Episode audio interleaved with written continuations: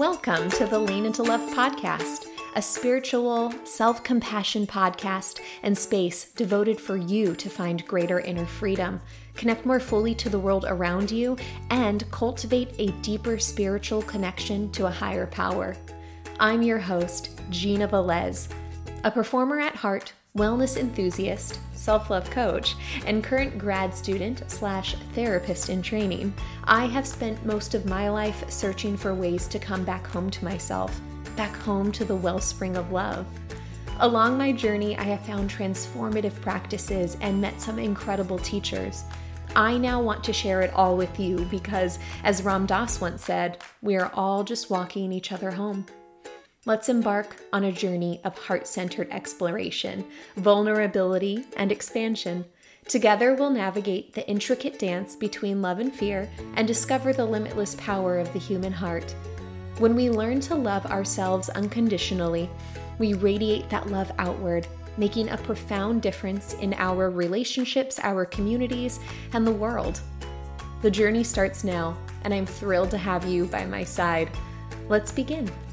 On today's episode, I interview my friend and former colleague, Elise Arndt.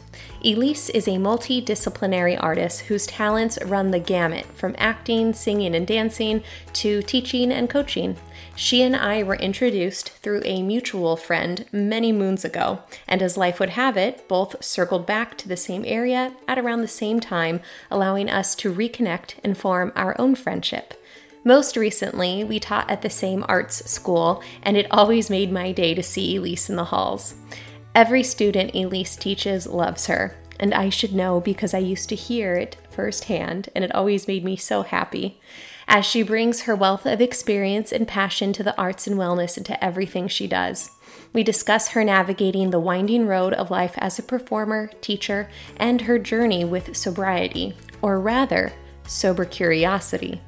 Elise and I both decided to break up with alcohol at around the same time, and it's been so helpful to have a friend walk a similar path. We inspire one another, hold each other accountable, and just laugh about the absurdity of it all.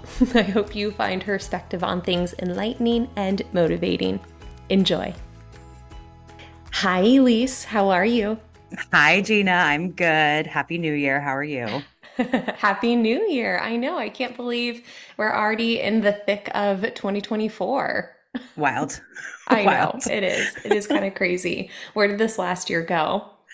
I don't know. I feel like I'm still like 2020. That's me. I just just perpetually am in 2020. So we'll see. Maybe one day I'll catch up.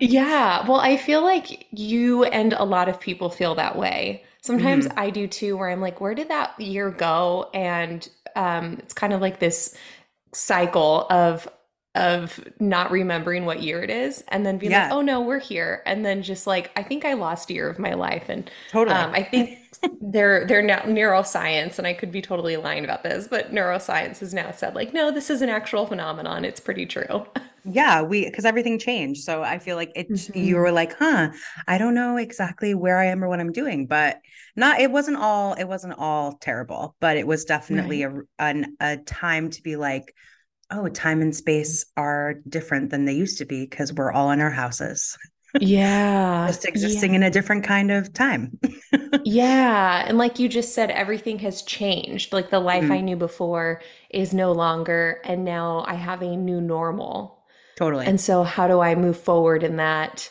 Um, and change is traumatic. Like that's why we don't like change. right. Humans. And we like as a globe, we went through like global change. So it was like traumatic for everybody, which is really scary. But I think also in a way, everybody was kind of like leveled to the same mm-hmm. um place. And it was it was unifying to some degree to be like we all are experiencing this you know and we're all going through the same thing which is like the first time at least i think in our life that that had ever happened. Um yeah. but yeah w- wild. So whenever the new year comes i think about the new year's before 2020 like the 2019 into 2020 because i just feel like that was before and now this is like every year kind of seems after. Yeah. Yeah totally I get that. Um, do you have any New Year's intentions or um, even rituals that you do around the New Year?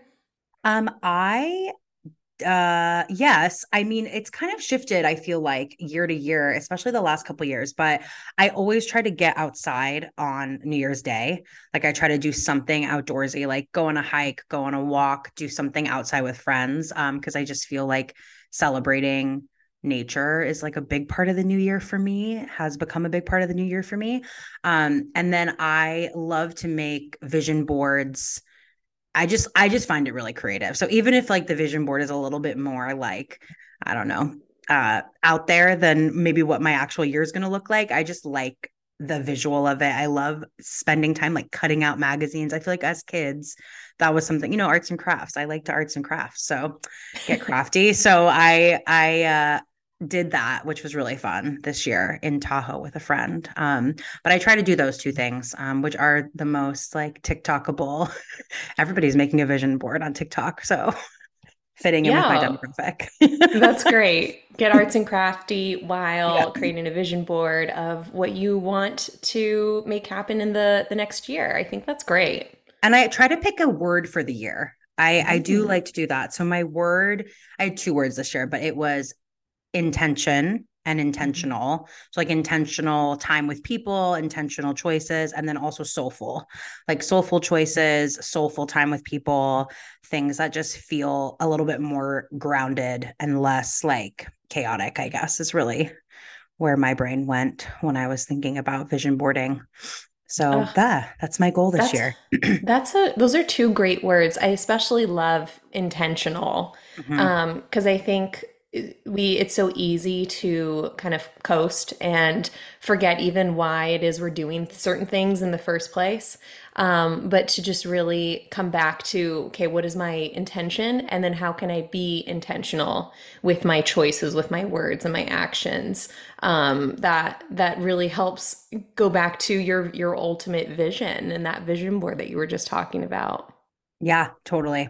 Um, and i think intentional time is something that we've not we've lost the art form of but we have there's been so many distractions i think with technology and devices and how busy we are in the modern world there's less intentional time spent doing things. So i have been really trying to make that a priority when it comes to like friends or hanging out with family and being like what are we going to do? Like let's set an intentional pra- plan or practice around this like hour, even if it's like 30 minutes, an hour, right?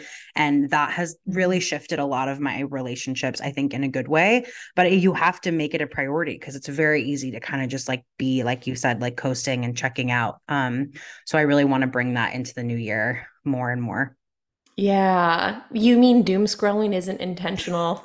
I mean, social look, media surfing? It, my doom scrolling is definitely and I can intentionally put that time in 15 minutes of doom scroll. Oh, I love that that perspective. Yeah, cuz then you're like, look, I'm allowing myself to do this. It feels good. We all have vices. If that's your vice, I think there's worse things you could be doing, you know. So yeah, it's true. but the 2 hours, I sometimes will catch myself and it's been like 2 hours and I'm like, I've watched 150 videos of dogs oh, and um, and 75 recipes. Like I love the yeah. cooking videos. Me too.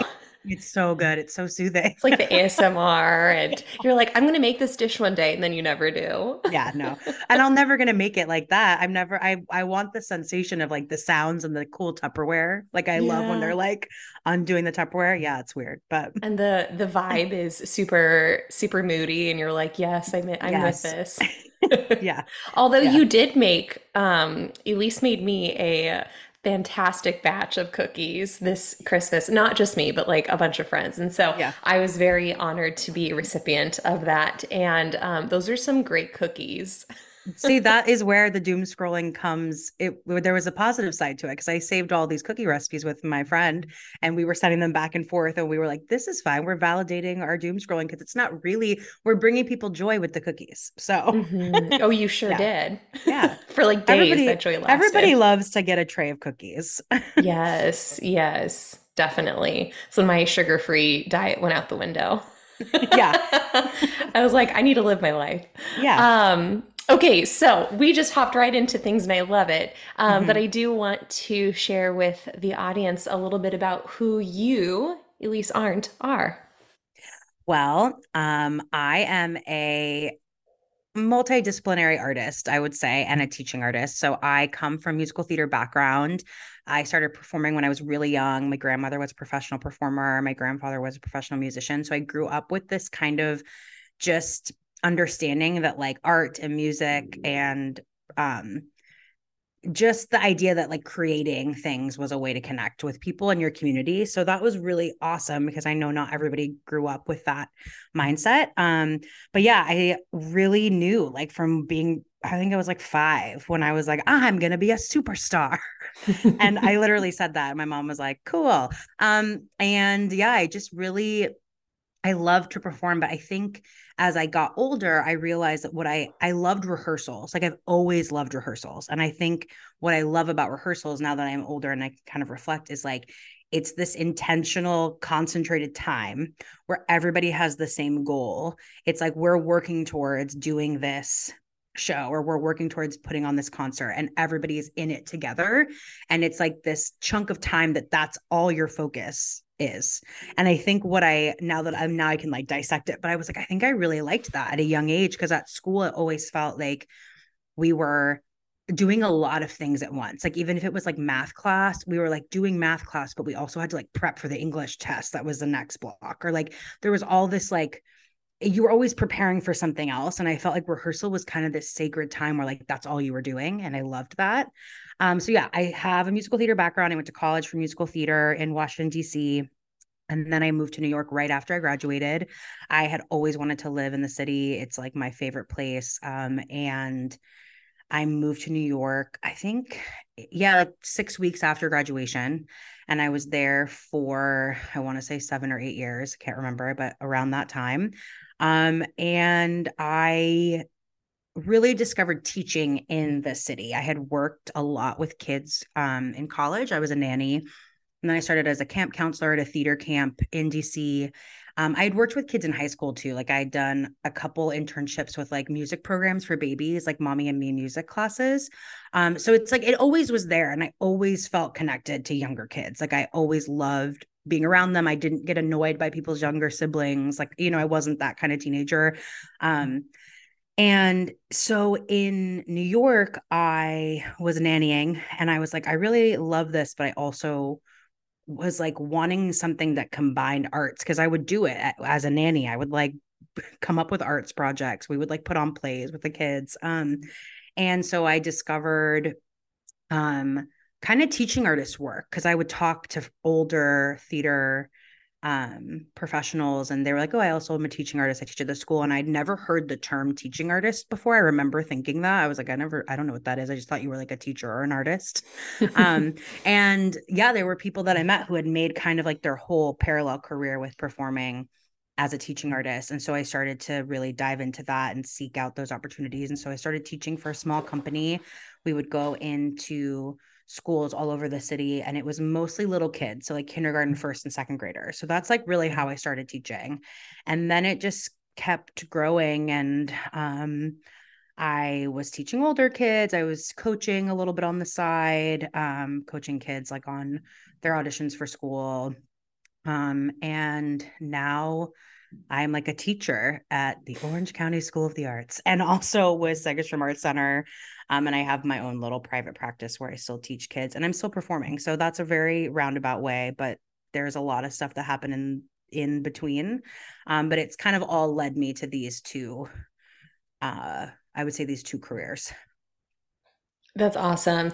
Yeah, and I I guess I hadn't realized how much teaching you had done in New York and how yeah. little the kids were that you were working with. Mm-hmm. When when you first started teaching, what were some of the um, hardest things that you had to learn? I guess some of yeah, the I challenges. Think, I think it's interesting because I feel like I've always commanded a room of children and like I've always had that ability which is really nice and I do think there's some of that is just like natural energy there's some people that kids naturally I think gravitate towards and I think I have that um but something that I really had to think about was like really breaking things down. Like if you're working with a kindergartner you're not trying to teach them like Meisner acting technique you're trying really? to teach that yeah. You're trying to teach them how to get up on their feet and be confident on their own and say a sentence that is four words. You know you're you're mm. giving them these like life skills. So i had to shift. It's interesting because i think what i loved about art class as a kid and like drama class was that i had teachers who oftentimes would say you know I don't care if you're the best. I just care that you're you're getting something out of this that will translate into your everyday life. Like I had teachers who kind of said a variation of that along the way.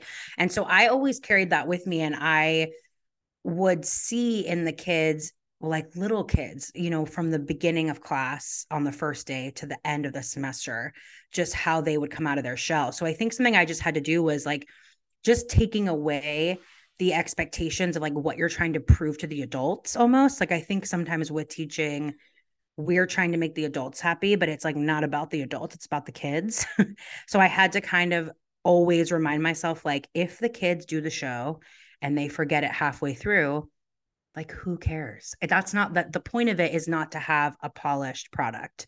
The point of it is that the kids are getting up every day or every class and growing a little bit more right? So i think that was something i had to like let go of was just the expectations of the adults versus the kids are always very different in the education world i think. And i think at a young age i learned that because i was going in and teaching at these pretty elite private schools in the city and they were people who had paid you know 50 60 thousand dollars a year for their kid to be in kindergarten which is crazy. And they you know we would be doing like rainbow fish the musical that we like wrote on our own. And it wasn't going to be like we weren't going to have like pyrotechnics and we weren't going to be you know it was going to be about the kids just like getting up and being confident. And so i think that was a hard thing in the beginning was just kind of fighting fighting the system. But um that and also just management of the space with young kids. You have to be so they like need a routine. They need quick they need you to be really quick on their feet. I think preschool kindergarten first grade teachers are like the best teachers because that you have to learn to break everything down to the root ground level mm-hmm. version of it. And you have to be so like so adaptable in a way that's different when you're older teaching older kids. Because with older kids like they have the cognitive ability to be like i did something wrong. I need to like figure it out myself. But with little kids you like if you have 25 tk kids like you're in charge of the room they they can't make those decisions you have to do it for them and you also have to like kind of steer the ship like if things are starting to go you know, haywire, you're like, okay, let's pivot and do a completely different activity that I didn't plan, but let's just do this so we can get ourselves back on track. So I think I learned a lot of those skills really early on in teaching, um, which has helped me a lot. Yeah. Yeah. Sometimes it's almost like herding cats. And he's 100% that. Yeah. Yeah. You just need to have a bunch of those tools in your arsenal to be able to adapt in the moment and just be like, okay, these kids are not listening. This exercise is not working for them today. Um, they've had, you know, a break from Christmas and now they're all hyped up on sugar. We need right. to do something that's going to get their willies out as opposed to bring them in. Let's make them calm. They're just not going to respond well to that. Well, and also I think we'll we'll talk about this more, but like it's just not about you. Like mm-hmm. I think that's the mm-hmm. thing is like the teacher ego is similar to like the performer ego is similar to like the yoga ego. It's like all the same. It's like it's not mm-hmm. about you. Like if you're in service in your job, like my job is in service to the kids technically. Even as a performer, I've always seen it as being in service to the story. Like, I think that is just a different way to view it. I know some people that's not how they think of performing, but like, if you are in service, then you have to let go. Like, if they're mm-hmm. not going to want to do the breathing exercise and you get upset, you're upset because you didn't get what you wanted. Mm-hmm. and that's that is like okay but that doesn't work for them like not every class right. is going to be able to sit and do a body scan I would know? say most classes are not going to be able to. Yeah, like you get one in a blue moon, you know? Uh-huh. like, yep, um, yep, exactly. So I just try to remind myself, like, what is the most in service thing I can do for the class at this time? Mm. And that's, I mean, that's takes a lot of patience and there's definitely time when i'm not doing that and when i'm like i'm gonna pull my hair out you know mm-hmm. like we all mm-hmm. lose it but i think i think a lot of teachers would benefit from just reminding themselves of that that like it's like hard, but it's just not about you. So like you can't take things personally. You can't like you can't be upset if the things that you envisioned didn't go your way because you're it's not it's like you have 20 personalities in the room and sometimes that's not going to happen with adults yeah. and with kids you know mm-hmm. i think that's a great parallel just to the the rehearsal is that cozy? Hey cozy. Um, the rehearsal and even the performance process of recognizing you know this really isn't about me. Even if i am the quote unquote star of the show this is about me being of service to a, a larger cast and the audience and the story that we're telling. Um, and so when you can kind of just check that that ego at the door that's when collaboration and co-creativity can take place. Yeah, and I think co-creativity is something that it's interesting how many parallels there really are with teaching and performing like at a root level it's just like you are getting up and putting on a show like mm-hmm. it's Basically. not i mean you ha- kind of have to like yeah. you have to keep them engaged like you mm-hmm. have to be entertaining to some mm-hmm. degree you know? I think that's why so many performers teach because i mm-hmm. think they're good at they're good at that. Um the co-creativity thing also is interesting because i think i never thought before i never thought of teaching as like you're co-creating in the space but you are. You are like co-creating with your class to some degree. Hey sorry my dog is crazy but can you please tell everyone what her name is okay. and um, why you named her that? Okay, so Cozy's she's named after. full name is Cosette, um, the character in Les Mis, the musical, and um, she is a Chihuahua Jack Russell Terrier Pomeranian mix, and so she's barky, and we're working on it. But maybe like recording a podcast with her in the room isn't the best idea. She's done it before though, so she's great. We love it. We love our our special guest. yeah, um, but yeah, I definitely I think going off of what you were saying, the in the rehearsal space and the teaching space gave me a lot of tools to become better at the other if that makes sense. So like mm-hmm. in rehearsal I would learn things that would be better for teaching and in teaching I've learned so much about being a better performer 100%.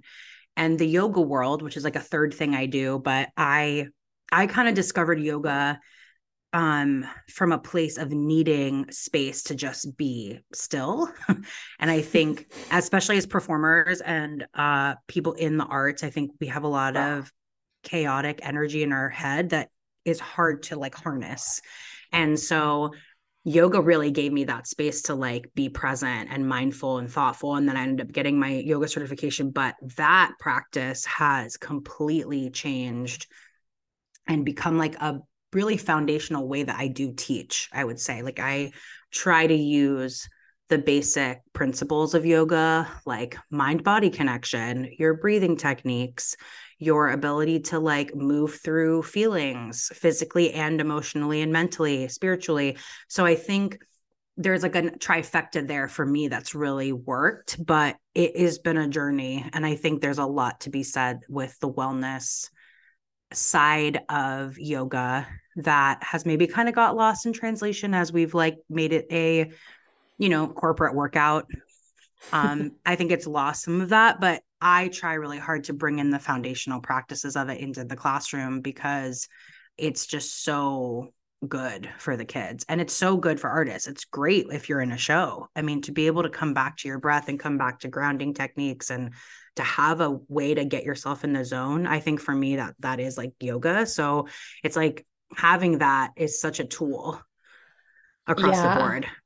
Yeah like even right now as we're talking i'm i'm finding myself like okay drop into your drop into your center.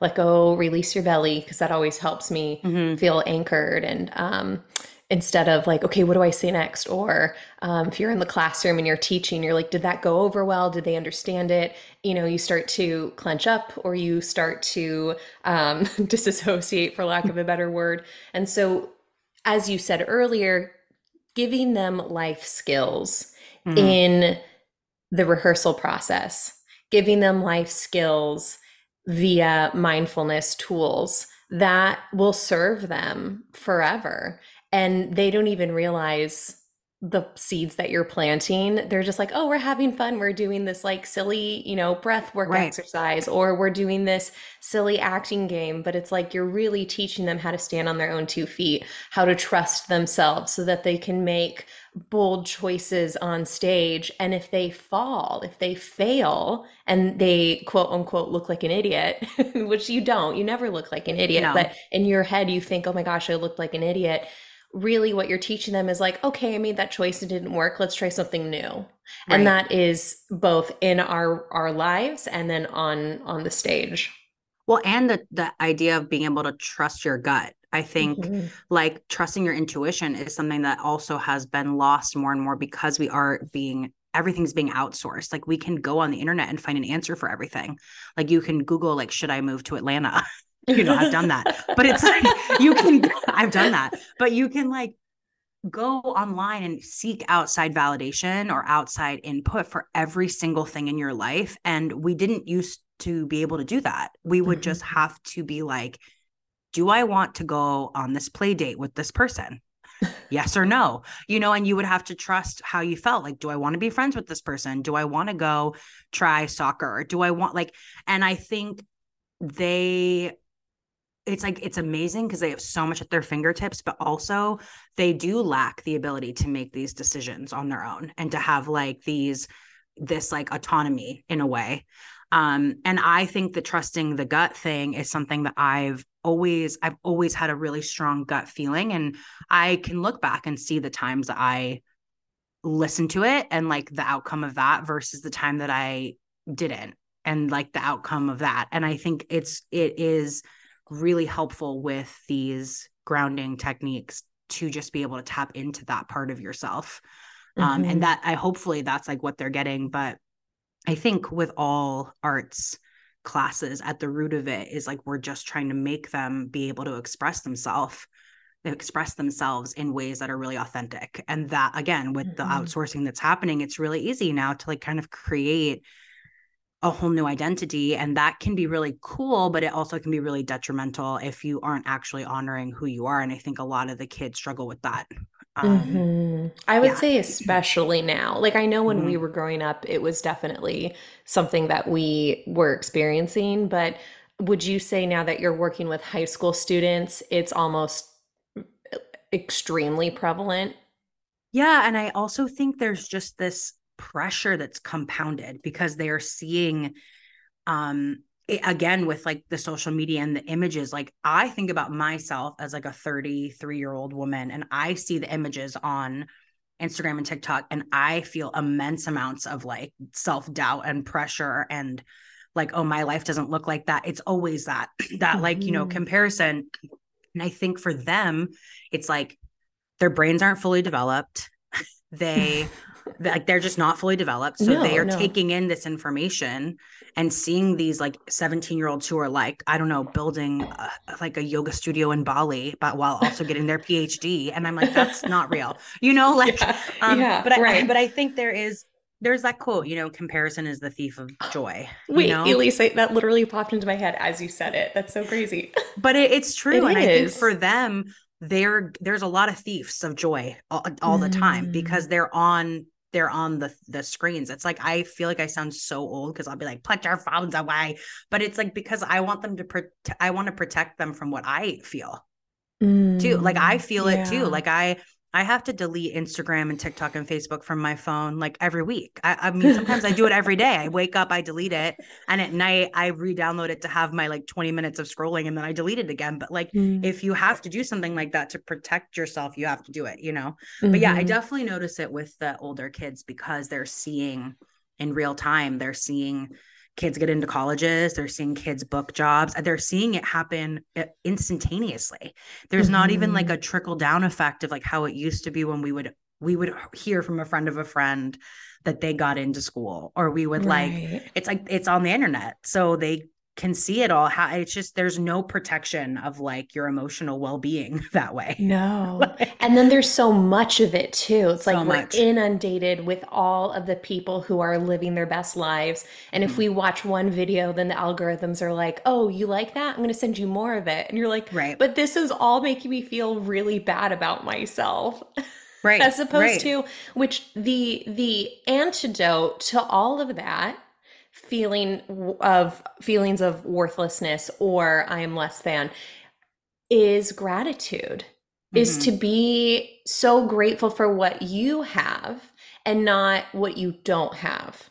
And right. it's really, really hard to even feel into that gratitude when all you're seeing is what you don't have.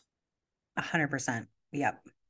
I, I, like you said, I experience that all the time. I, I experienced it the other day. I was like feeling really good about myself. I was like, yeah, we're like in this gratitude flow. Everything is great.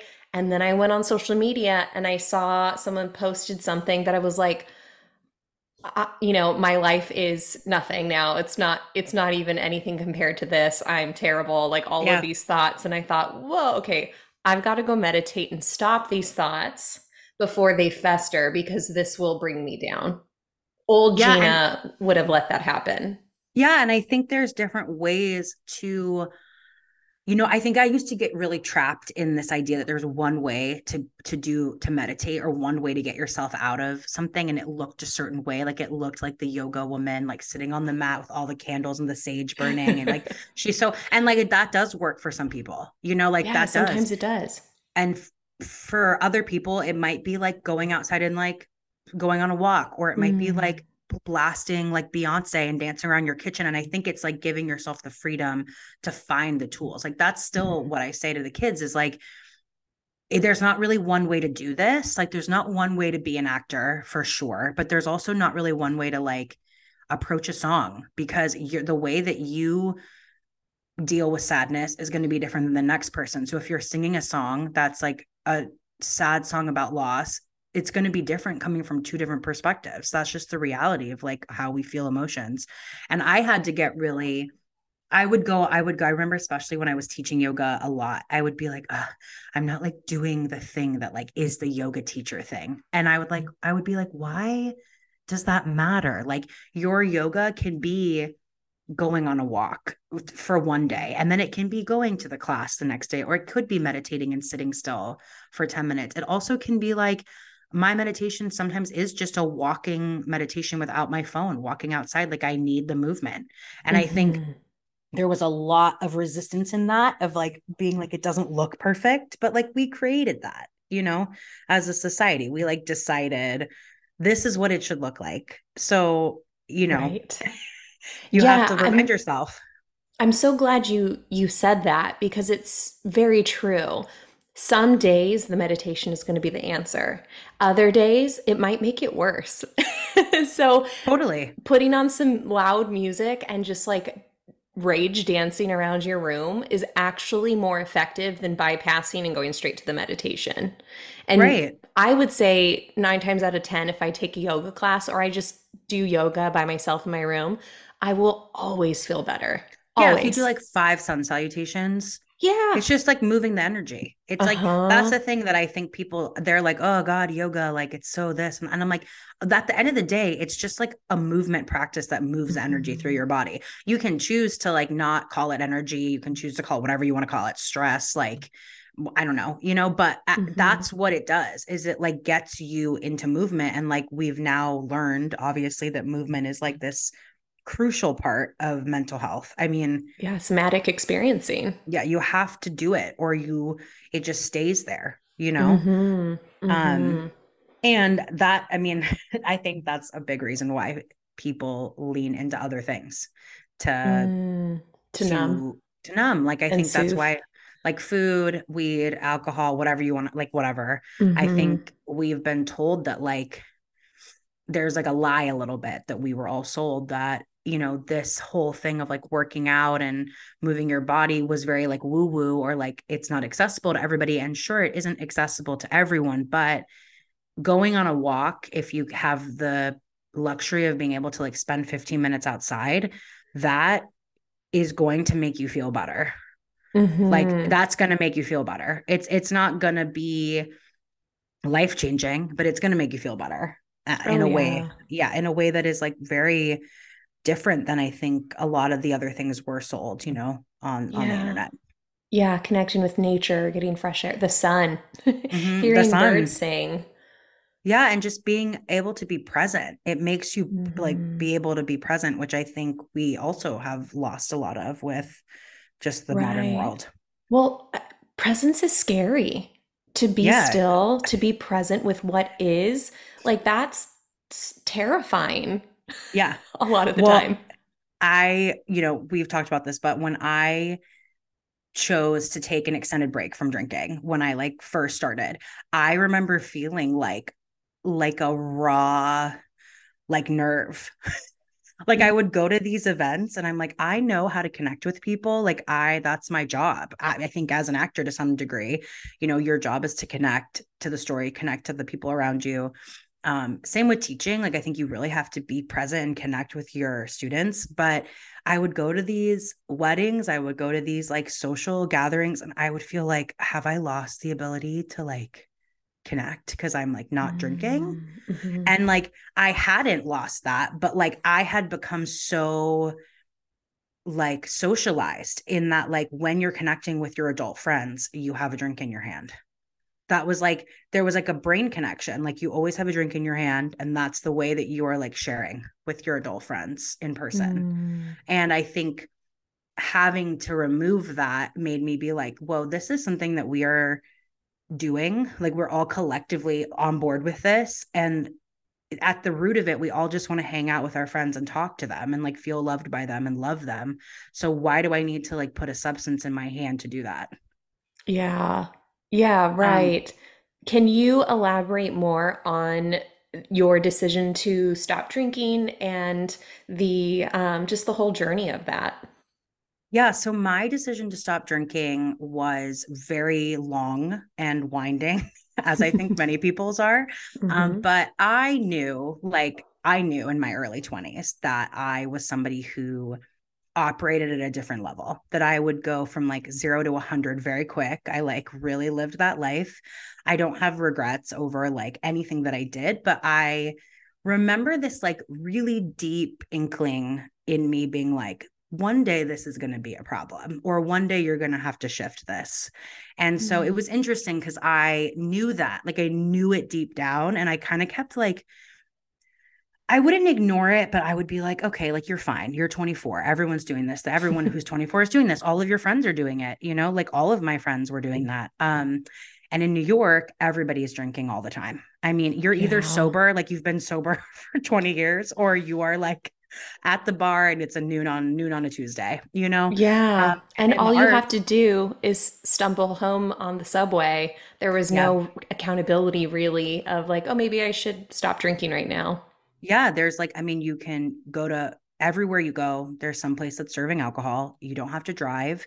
And, mm-hmm. you know, I was an artist and ha- worked really odd jobs. So, like, there were days that I would have like a Thursday off, you know, and so I would meet my friends all my actor friends and we would like drink at blockheads and then we would like go to therapy and then we would like therapy is a gay bar it's not actually therapy but i think i also probably went to therapy a little buzz so there's that yeah. um and yeah so like um i think just throughout my 20s i i had this inkling and and it it wasn't really until i i had surgery on my vocal cords i had pseudocysts removed um which was a pretty common singing injury.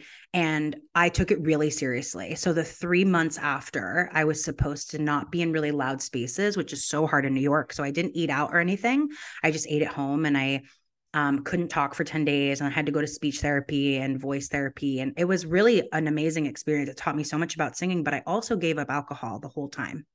So, it was about 100 days. And I remember reading books. I was like reading books on, um, people who had stopped drinking because I was just really intrigued by how I felt. And I was 26 at the time. So 26 going into 27. And I had done dry January. Um, for all those doing dry January out there, good luck. You're gonna be, you're gonna feel great. But I had done dry January like almost every year since I moved to New York. So I had done that. I had done like 30 days, but it always been about like vanity. Like I was like, I'll do this and I will you know lose a couple pounds it hadn't really been about like the alcohol itself and what it was doing to my brain and my mental health but basically during that 3 months after my surgery i was like i feel radically different like wow. i felt like happier, more energy. I'd lost weight, which was just a side effect, but I think it was because I also was like treating myself better. Hmm. Um, mm. and you know, I'm very body like neutral now, but uh, in the past, I had struggled with an eating disorder and the alcohol really fed into that. So the losing weight at that time was really a positive reinforcement. Now I think losing and gaining weight is just a part of your life and we need to like celebrate being in bigger bodies way more. Um, it's like a journey that I'm on, but it, at the mm-hmm. time it felt like a great side effect, you know? Mm. So, um, yeah, it was interesting, but I think I really, it's like I looked back at that time and I still think about how much my brain chemistry shifted. And I don't think I even knew, but I felt I was not having anxiety the way that I had for years prior. I was not having the dips of like, you know, I would have depression basically Sunday through Tuesday because I would be drinking Friday and Saturday. Mm-hmm. So that it mm. was like three days of being depressed. Um, and I think I just realized that I was like, wow, this is really cool. And then I went to Miami with my four friends and I got wasted for the entirety of my birthday. It was four days. It was a great trip, but it was like so funny that like I knew that in the time, like I could feel the difference and I still wasn't ready to give it up. Like I was not ready to let it go. I thought that it was this like huge um defining part of my personality a hundred mm-hmm. percent. I was like, I'm fun. I'm the girl that everybody wants to party with. I go out until five and it's great. um, and and it was fun. There were a lot of things that were fun about it, but there was a lot that was happening below the surface and behind the scenes that was like pretty devastating to me personally.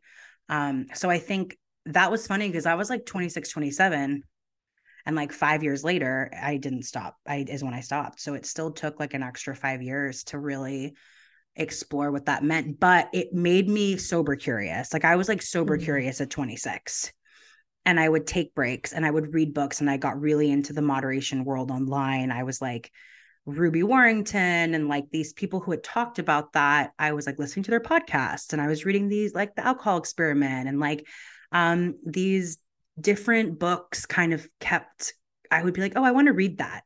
And you Did know, you read no, Quit Like a Woman? Quit Like a Woman Holly a couple Whitaker. years ago. Yeah, Holly Whitaker. Yeah. Like all these people kind of like I was starting to get on the algorithms.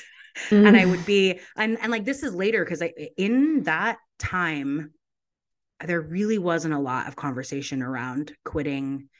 It, when, when even like out, sober curiosity curious, that was, was not a thing. Yeah there wasn't. And so i think i just didn't have the tools but i i mean i did have i really had like an inkling early on. Um and i still you know i i listened to that drew barrymore interview from last year where she's like um you know i'm not sober i don't work a program but like i just can't do alcohol. Like i can't do it. That is like my addiction. I just it's like and i feel the same way. Like i don't i know that there's a lot of conversation around like using sobriety as a word. And like i know for some people it's very triggering because it's like well you're not really sober. And for me i'm like i don't care what you are but like if you're doing things that are good for you i like celebrate that for you. Mm. um but i think yeah in the beginning it was really interesting because I just I had almost wanted somebody to come to me and be like, you can decide to just not drink for six months and you don't have to like oh like claim it and own it as your as your thing. Um, but I never got that. You know, I would have friends come to me and be concerned about my drinking, but then they would immediately follow that up with, but I don't think you need to stop drinking. Hmm. And it was interesting because it was like every, it's confusing and everybody is so afraid to hurt someone's feelings by calling them an addict and i'm like what mm-hmm. if we mm-hmm. just like shifted the narrative and was like hey this isn't your fault like mm-hmm. there's nothing wrong with you there's nothing that's like you're not a bad person because you struggle with this like so many people struggle with drinking mm-hmm. most most people in my life have struggled with drinking i would say at this point um, and there's a lot of power in being like, I will just tell people, I'm like, I'm not the best version of myself when I drink. And I think everybody knew it and everybody was afraid to say it. Mm. And I'll just say that to people now. And they're like, wow, like, I think that's me too. Mm. And I'm like, yeah, I think it is more people than you think, yeah, you know? Yeah. Yeah.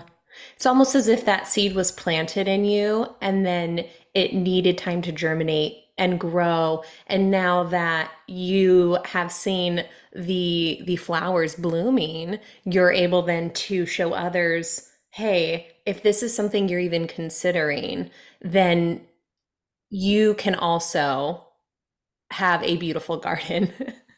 Yeah. No and also like it feels so hard to make the decision. Like i think mm-hmm. and i don't know if you experience this but i know for me I kept being so scared to like say the decision out loud. Like to mm-hmm. say I'm not drinking right now. I would kind of like hide like hide for a little bit. Like I would pretend to be drinking. I would like get a seltzer water and like pretend to be drinking to just not have to have the conversation. Mm. And yeah. like then I was like I have to tell people like I you know travel a lot i travel with a lot of the same people and i was like i just have to share this because like it's a big part of my life right now and I think it was really interesting how like I could tell somebody like I'm not drinking because I like I don't know, I'm like I'm on antibiotics and people will use that as like a lie and my the amount of times people ask me if I was pregnant in the mm. beginning, which is so funny because I'm not partnered, but like they would be like, Are you pregnant? And it's like, there's so many reasons why people don't drink. Like, mm-hmm. so, like, and I think this world, once you're in it, you see, you, you kind of get a really amazing view of like all these reasons why people choose to not drink and how liberating it is to be like I just don't drink cuz I don't like it. And I think it's crazy how alcohol is the only drug that yes. is considered weird that you don't do. Yeah, alcohol is to partake. And it's the only thing where people ask you why you're not drinking. No one's like, yeah. why aren't you doing heroin with me? like, no one says that to you. No one's right. like, oh, why? Why aren't you doing heroin? It's like, what? Like this. And again, this is like, there's no judgment for anybody who drinks still. I think, I think there is a world in which people can drink at a very healthy level and it doesn't affect them the same way it affected me.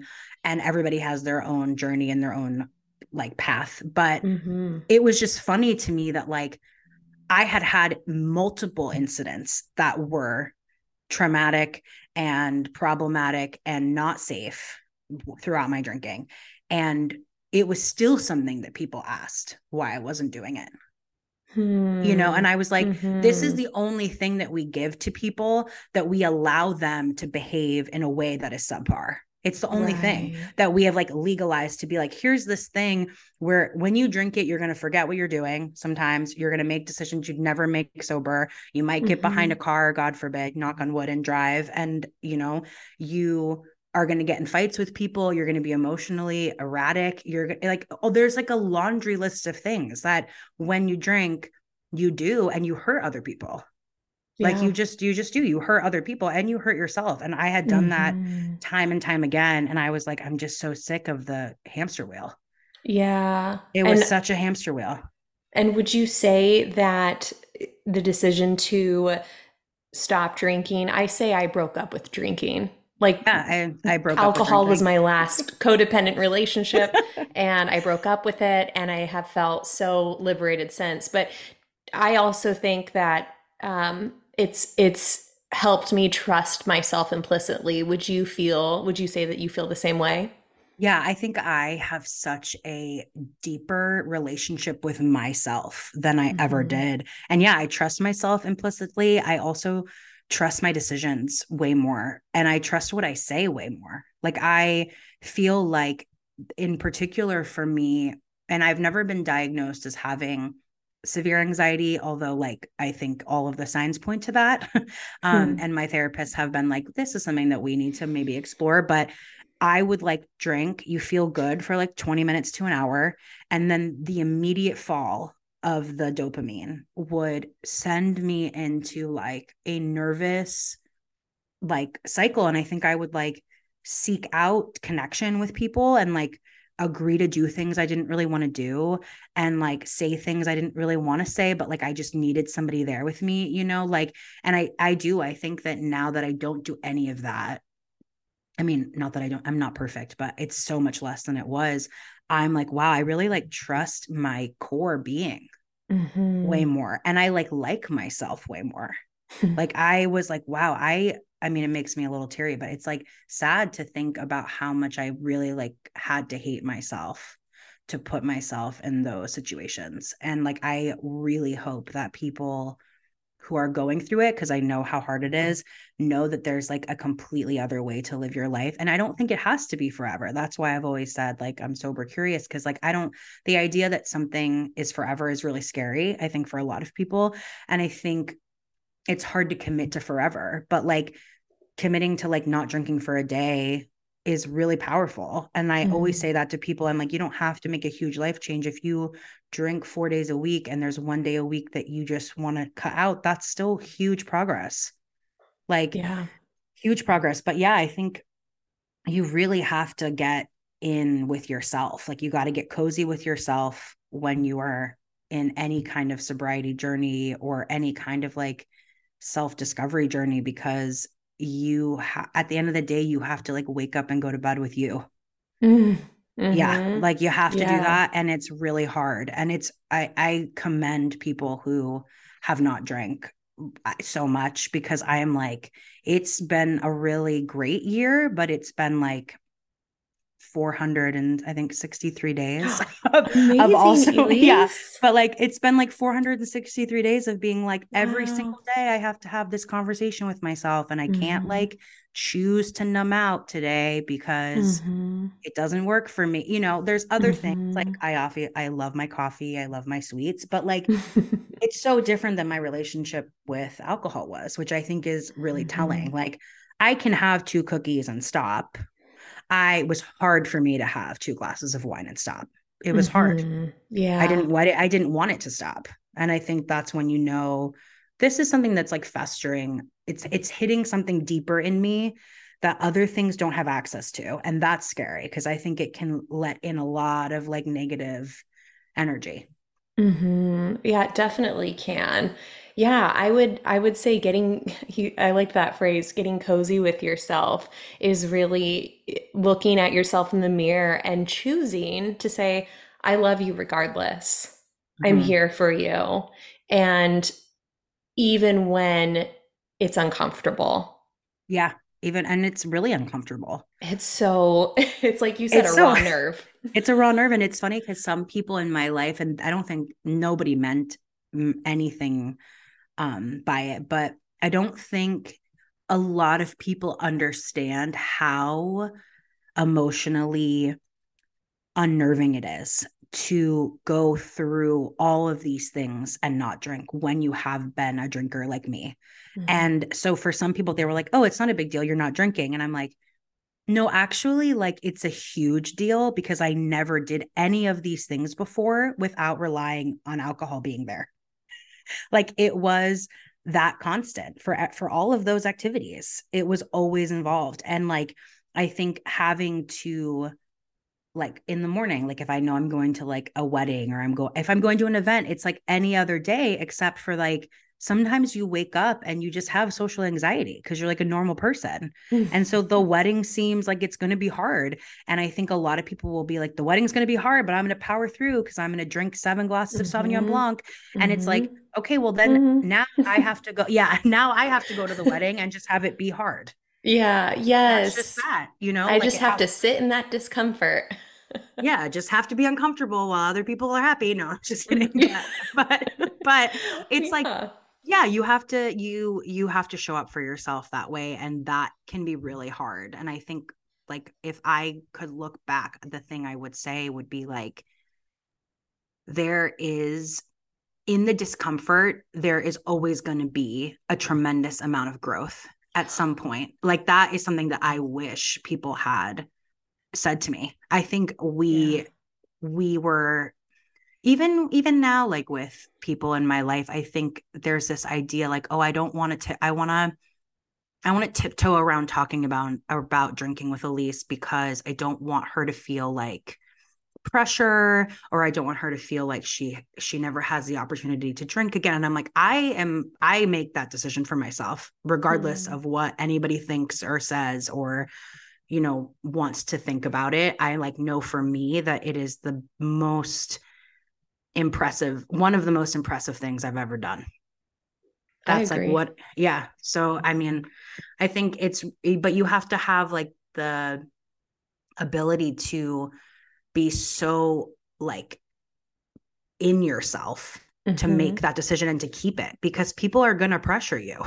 it's like weird, but like, and they don't even realize it. They either. don't even realize it. They don't realize it, and they will ask you. And drunk people will ask you a hundred times if you want to drink. They will. They're they're trying to be nice, but like you're like, no, I don't. I'm not drinking, and they're like, oh, mm-hmm. but do you mm-hmm. want to drink? And you're like, no. like, no. There's a part of me that does, but a larger part yeah. of me that does not yeah there's and and i think that's that's another thing that we i don't know i know we've talked about this but i say like i don't know maybe in a year i will feel like i'm someplace and i want to have a glass of champagne with a person that i love and it doesn't feel the same way that it felt and i think that's the difference is like doing this kind of work you can kind of undo the attachment you had to it in mm-hmm. a way that is different than maybe mm-hmm. it will mm-hmm. be in the future and i also think like time time and space and where you're at in your life can affect all this. Like i think for me in this place where there's a lot of like moving pieces and i don't know where i want to live and my jobs are shifting it's like that's not a great time to drink because it just mm makes me anxious. I'm already anxious about those things. Maybe in five years when I feel more settled and I feel a little bit more in control of my emotions and I'm I don't know, like on a boat off of like the coast of Italy, I'll feel, I'll feel like, sure, this is a moment where having a drink feels aligned with who I am right now. Mm, I and think it, that is the most perfect way to say it. Does it feel aligned? Mm-hmm. And do I feel resourced enough within myself to make this decision from a place of love? As opposed right. to I'm fearing that I'm going to miss out or I'm I I'm fearful in general so I need to have a glass of wine. And do you feel like you're like uh, this is a good question because I know you are on this journey too but have you felt like when you look back wouldn't you say that like 8 out of 10 times the drinking didn't feel aligned but you did it anyway? Yes. yes. Oh, absolutely. When I do the reflection I'm like okay, I can literally look back at events and be like these were times that like it didn't feel right and I just did it anyway. Mm-hmm. And I don't want to do that with anything in my life, not just with alcohol, but I don't want to do anything that's like, oh, I just did it anyway. Yeah. you know? Yeah. Well, that's um, that self worth talking. And you can't get to that level of self worth unless you've done the work. Totally. And I know both you and I talk about this a lot, like the amount of work that we do every day and whenever i see you you have some new insight about like oh i discovered this about myself. And it's like that's so cool that we can do the work we can get to that place of worthiness within ourselves and then the drinking we we it's it's as if the drinking was just a band-aid that we're now able to to rip it off yeah. and be like it's fine i don't need this anymore. Where some people kind of start backwards. I had a friend tell me I, I, I, it took me a long time to realize that the drinking wasn't the issue. It was all the underlying things that I wasn't looking at below the surface that was actually the issue.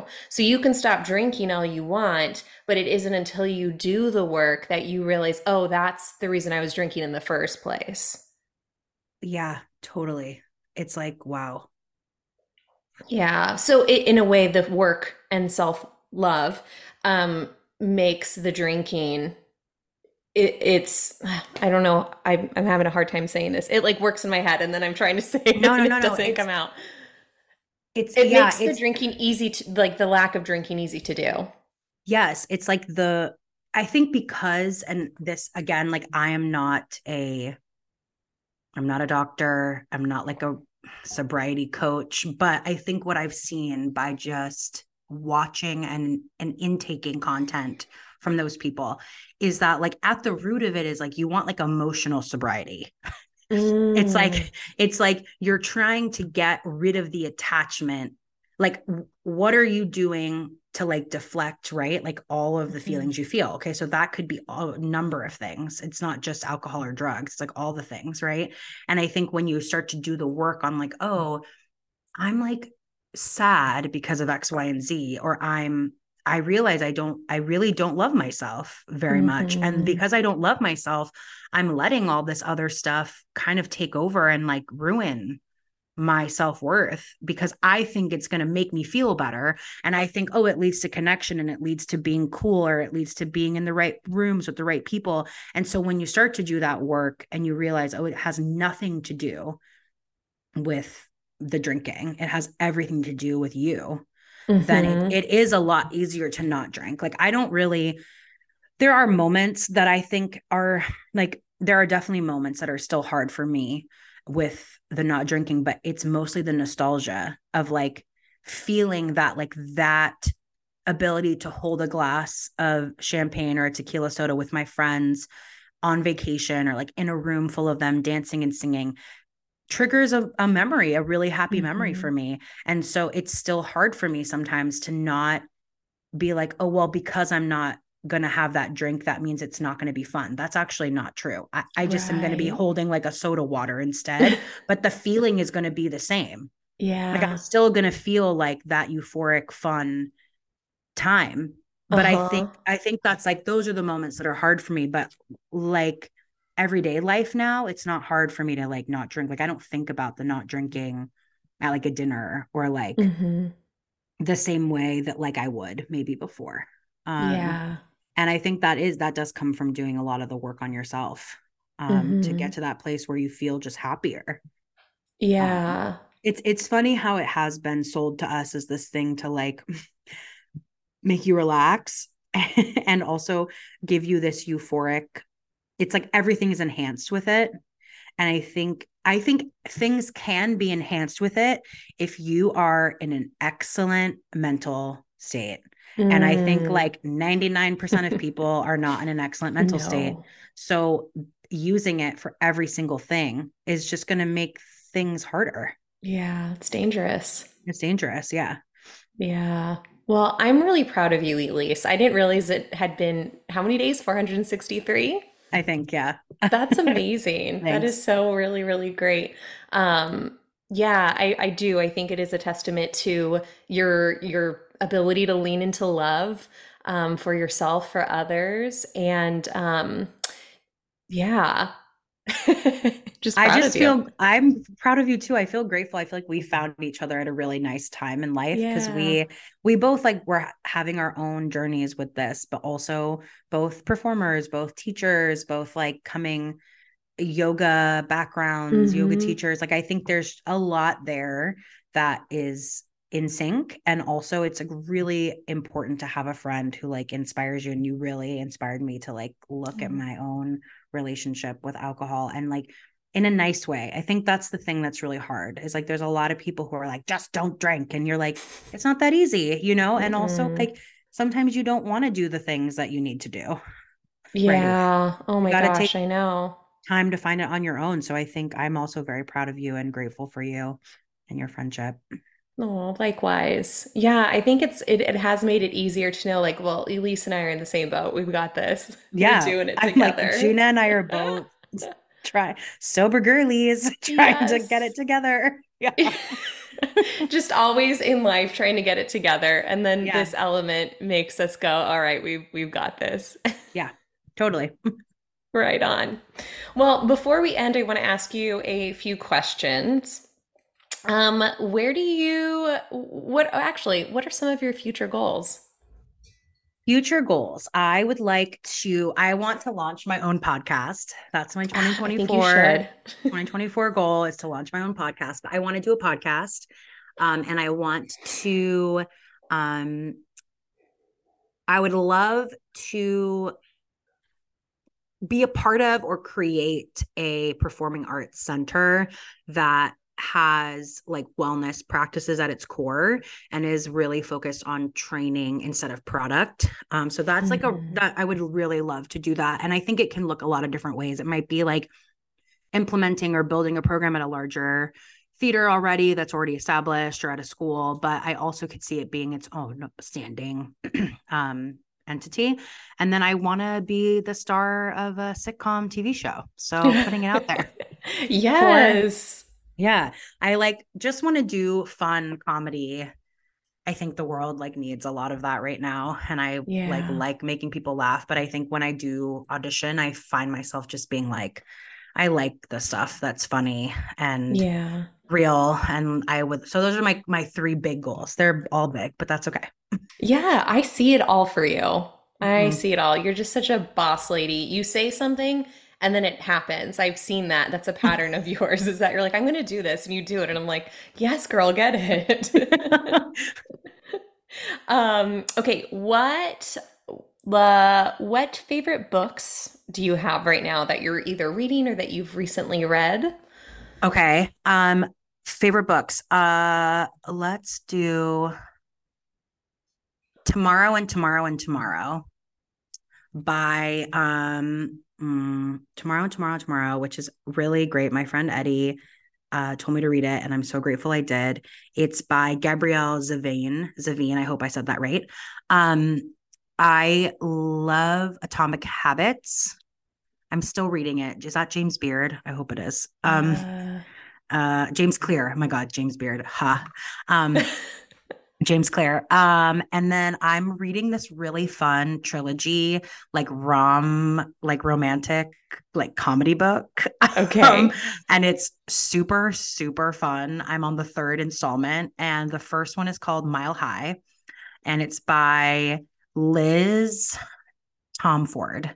So she has three books. There's like they're they're really good reads and really fun. Um, and five star weekend five star weekend is a great book um also a kind of a quote unquote lighter read but really um just like meaningful um by Elin Hilderbrand. She's written a lot of books, a lot of books. Um, but I loved it because it's about a woman who loses her husband and she invites five girlfriends from different stages of her life to their beach house to like have a five star weekend. Um, and there's some twists and turns in there, but it's a really, I was like, this is a great plot, like a great storyline. Mm, okay. Yeah. I'll, I'll link all of those in yeah, I read, I read a lot, so I'm, I'm into it. Awesome. I love it. Um, and then finally, where can listeners find you online? You can find me on the gram, um, Instagram, that is. It's at Elise, E L I S E underscore Arndt, A R N D T. And then I am on TikTok. Um, a child made my TikTok account and my username like four years ago. So it is um, Miss uh, at Miss underscore Elise 3490. So at Miss Elise underscore 3490. And then my website um, is going to be relaunching. So mm, that's um, exciting. Yes, relaunching. So I can give you that, but it'll be elisearndt.com. Um, okay, so, perfect. Yeah. Again, I'll link all of this. And then I lied. I said that was the final question, but this is the actual final question. So, what does it mean to lead a life leaning into love? Mm, that's a great question. Um, I think it means that you show up authentically as yourself in service of others and you are able to create a space around you that other people want to be a part of. So, like inclusivity, authenticity yeah. creates inclusivity. And yeah. Mm-hmm. Yeah. That's beautiful. I love that. I love it. Thank you. I love it too. Thank you so much, Elise. Uh, we're ending this episode, and I just looked up, and it's eleven eleven. So I have a feeling that this is this is perfectly meant to be. yes. Bye, Gina. Bye, Elise. Thank you for listening to the Lean into Love podcast. And thank you for taking the time to learn how to be a little bit more compassionate with yourself. A small amount certainly goes a long way. If you enjoyed what you heard today, I invite you to work with me inside the Self Love Club, a one on one virtual coaching program where you'll learn how to love yourself more fully through holistic and integrative wellness practices. Each session is specifically designed to fit your goals and needs. Visit theyogina.com and book a free discovery call so we can create a roadmap of how we'll get you there today. And if you haven't already, hit subscribe so you don't miss out on future episodes. If you enjoyed your time here, rate and review this podcast. That way, other souls on their journey back home to themselves can learn from people like you. Until next time, keep leaning into love, and remember, you are worthy, you are loved, and you are never alone.